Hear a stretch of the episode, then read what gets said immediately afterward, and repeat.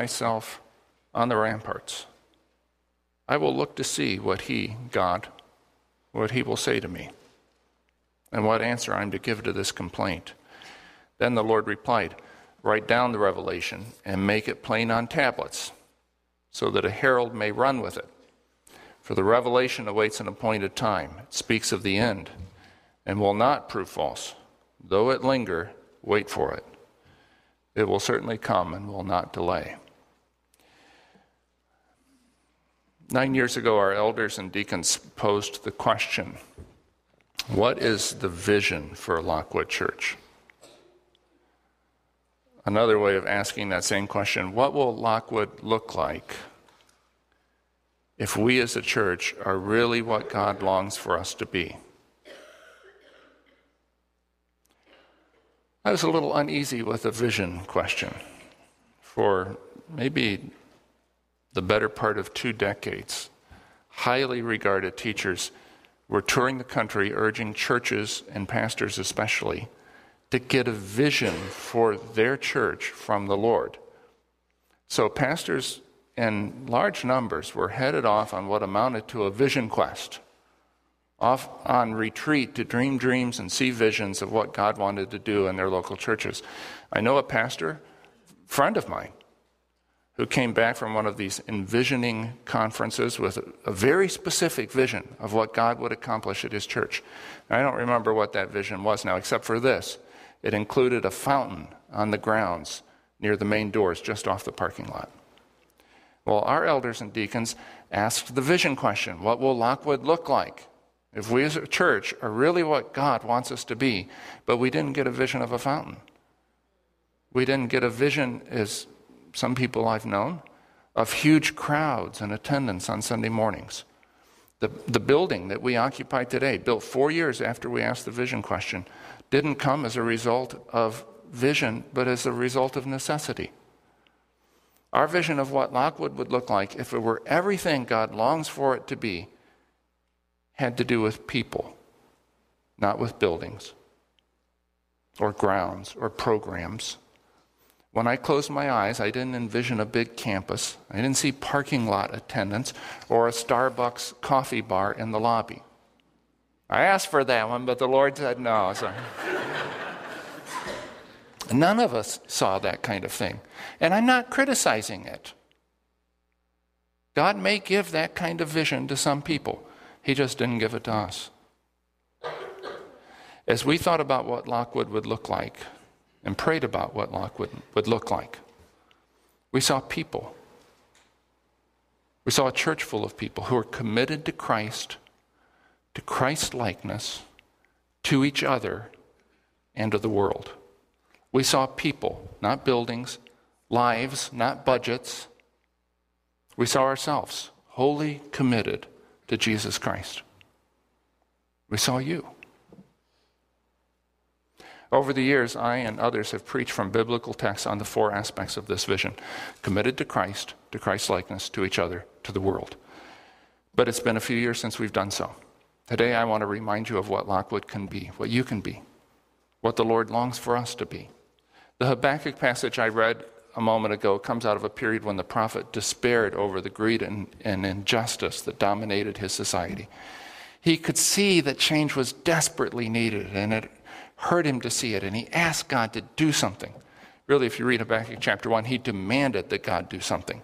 And God said he would, just not what the prophet imagined. He said he would send an enemy nation to defeat Habakkuk's country in war. That would change things. But Habakkuk was horrified. That's not at all what I meant, he told God. You must have something else. Then come the words of our text. Dismayed, the prophet says, I will stand at my watch and station myself on the ramparts. I will look to see what he'll say to me. When we asked God to show us what he had planned for us, we said pretty much the same thing. Lord, we're going to stand and watch and wait to see what you've planned for us. Well, to Habakkuk, God said, Write down the revelation, make it plain on tablets so that a herald may run with it. In other words, make sure everyone hears what I want them to hear. Make it plain on tablets so that a herald may run with it means write it out on such a large sign and such large letters that people can read it even when the messenger sprints through town holding the sign up high. That's what I'm trying to do today. What we saw then, nine years ago, I'm writing out big today so that we can all see it. I want to remind us of what Lockwood Church can be, reassure us that this vision is in line with biblical revelation, and inspire us to take steps to make it a reality in our own lives. What we saw nine years ago, we put into a statement, a vision statement, if you will. and the first word of that statement puts us on notice. It lets us know that we're not envisioning some soft, generic piety. God doesn't want to be our hobby. That's not what He longs for when He thinks of us, and He's always thinking of us. The first word of that vision statement is committed. That's not a word you often hear these days. Committed is such a narrow word. It doesn't see options. And our society loves options. Committed is an all or nothing, all your eggs in one basket, now and forever kind of word. And let's face it, that's not what we're used to. Our society is one where people give up on approximately half of the marriages entered into. Commitment's not all that highly esteemed. And you see it everywhere. People promise before God and witnesses to be faithful to each other till they're parted by death. And then they're parted by differences a year or two later. Athletes sign $10 million contracts and then break them when a $12 million offer comes along. Americans don't commit, they sample. Relationships, careers, even churches. That's not what we want at Lockwood. We want our commitment to stand out in bold relief from the fickleness of our society. Because we know there is no surer path to spiritual failure than to approach God with a provisional allegiance. Jesus said to people, If anyone would come after me, he must deny himself, take up his cross daily, and follow me. That's commitment. People to say, to say to Jesus in return, Well, as long as I'm not too busy and it doesn't cost too much, as long as something else doesn't turn up that I need to do, I'll follow you. That's not faith. That's balderdash. That's not faith. Often people think that Christianity doesn't work, but the reality is they don't work. You know, an airplane only works as an airplane when sufficient energy is expended to get it off the ground. If the pilot doesn't give it enough throttle, it'll never get airborne and it'll eventually crash. If a person doesn't give the Christian life enough throttle, he won't get off the ground either. Commitment is the throttle. Faith without commitment is like pulling back on the stick without sufficient airspeed. You're going to have a bumpy ride and you're not going to like where you end up. Faith and commitment cannot be separated. The two are always found in tandem. If you don't think so, just try to exercise faith without commitment you'll find it can't be done. But people try. In fact, we've developed a theology around trying. And those people inevitably struggle with doubts about the reality of their faith. Without commitment, faith is a wraith like, ghostly thing. You think you see it, but you can't be sure. It's commitment that gives faith form and substance. When Lockwood is what it can be, what God longs for us to be, we won't just be committed to a cause, we'll be committed to a person, to Jesus Christ. Commitment to a cause may be religion, but it's not Christianity. The commitments that characterize Lockwood to Christ, to Christ likeness, to each other, and to the world all flow from the same source. They all flow from faith in Jesus Christ. Some people try to be committed to the church. I meet them all the time. I've seen it over the years more often than I can remember. They, they try to follow the each other part of our vision statement, but their effort doesn't flow out of a commitment, a living commitment to Jesus. Others try to be committed to the world. They join Habitat for Humanity or some other really good cause, but not because they believe in Jesus. Some people in the spiritual formation movement I've spent some time with some of these folks. actually commit themselves to being like Jesus, the Christ likeness of our vision statement. They really want to be like Him, but they try to do it without having made a personal commitment to Him. At Lockwood, we realize that the commitment to Christ precedes these other commitments and expresses itself through them. The why of what we do is found in our commitment to Christ. The how of what we do is found in our commitment to Christ's likeness. The who of what we do is found in our commitment to each other. And the where of what we do is found in our commitment to the world.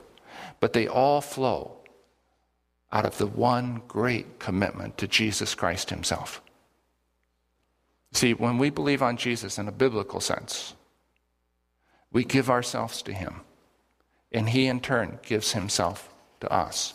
His life for ours. And His life, not surprisingly, is always Christ like in character, others oriented in love, and worldwide in scope. What that means is this we don't so much make four commitments as one all encompassing commitment to Christ Himself. That commitment will radically alter everything else how we live with Christ likeness, who we love, our family, the church, where we operate, in the world. Now, when that commitment is real, when any commitment is real, it always involves placing oneself or one's resources at the disposal of another. To commit to Jesus is to place your welfare, your time, and your future in His hands. When you commit to Jesus, you're not merely committing your security after death to Him. Well, that's pretty much how people hear about the faith over and over again. You're not just committing your life after death, but your life after the 8:30 service and from now on.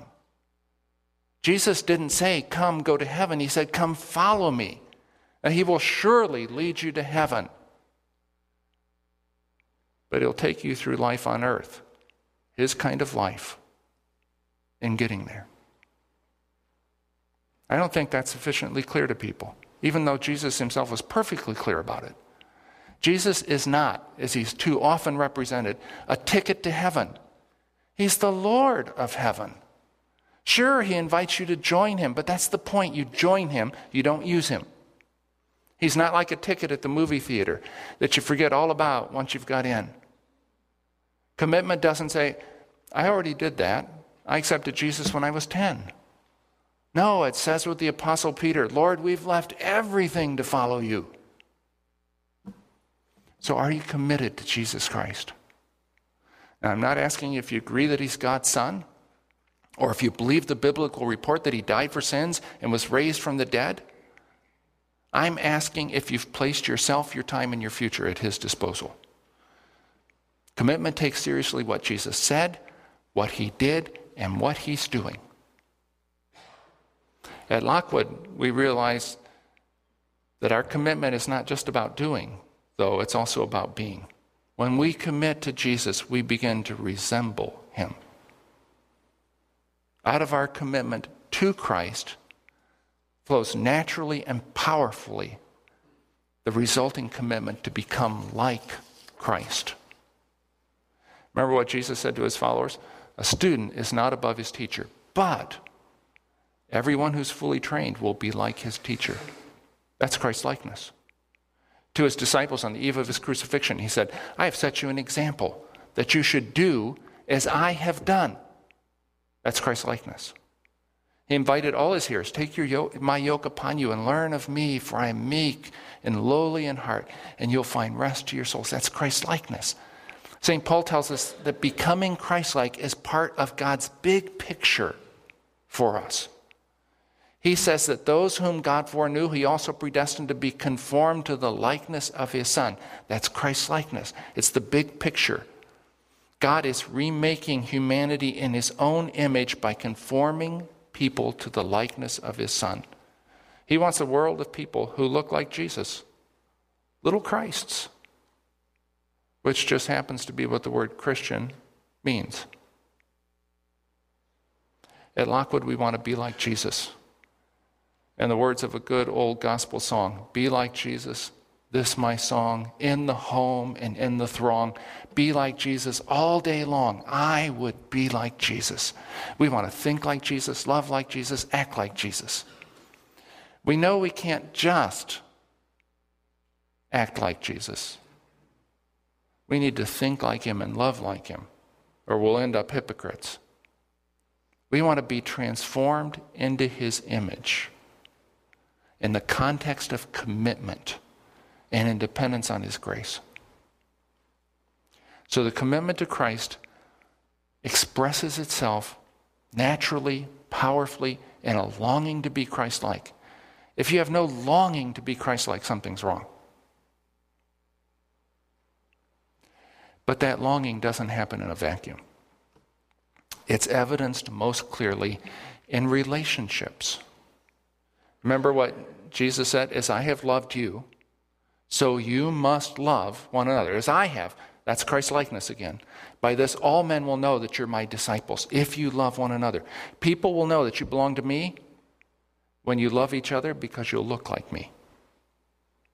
Christ likeness is our goal all the time, in the home, in the throng, all day long, but it shows up most clearly in our relationships. So we commit to each other as part of this all encompassing commitment to Jesus. In the words of our church covenant, we promise to develop loving relationships with our Christian family. If you're a church covenant partner, you made that promise. To accept one another in the Spirit of Christ, to serve one another, especially in times of need. And there are always those times, aren't there? To bear with those with whom we have differences in the body of Christ to encourage one another to be true to God and His purposes in our lives. We don't commit to these things just so we can be good church members, but because we want to be like Jesus Christ, to whom we've committed ourselves wholeheartedly. And our commitment to Christ and Christ likeness doesn't end at the doors or with our little circle of friends, it extends into the world. A man was doing some cleanup around his church building one Saturday when a stranger drove into the parking lot, rolled down the window, and asked, When does your church service begin? The man answered, As soon as the meeting ends. Our commitment to Jesus, and this is even more important, the commitment of His Spirit, His commitment of His Spirit to us, carries us into the world in the love of Christ. Christ likeness is developed as we interact with people who are not like us. People from different racial, ethnic, and religious backgrounds. People who belong to different socioeconomic groups. People who hold different political views gay people, Muslim people, young people, old people. This commitment to the world works itself out in a variety of ways, one of which is helping people in need. Just read the Gospels. Read the book of Acts when people talk about what Jesus has done. He went around doing good. In our church family, that happens in many ways. Working with Family Promise to help the homeless, or at the food pantry to help the hungry, or giving money to the free clinic to help the sick, or volunteering at Beginnings Care for Life to help the unborn, or as a grandma in the public schools to help young children, or at E.B. Klein to help teenagers. The list goes on and on. Some of our people express their commitment to the world by serving on the school board or the hospital board or by running for public office. These are all ways that Lockwood people express their commitment to the world. Do you know what the best way to express your commitment to the world is? Tell people the good news of Jesus Christ. It's the best thing you can do for them. In the context of a life committed to Him that is Christ like. So that's the vision for Lockwood Church. No fountains, no coffee bars. Maybe someday a coffee bar. We can pray about that. But a people wholeheartedly committed to Christ, to Christ likeness, to each other, to the world. Now, there's one thing that remains to be said, or better, one question that remains to be asked. What if someone is not committed to Christ in the way I've been describing? Is there still a place at Lockwood for that, for that person? Absolutely. Of course there is.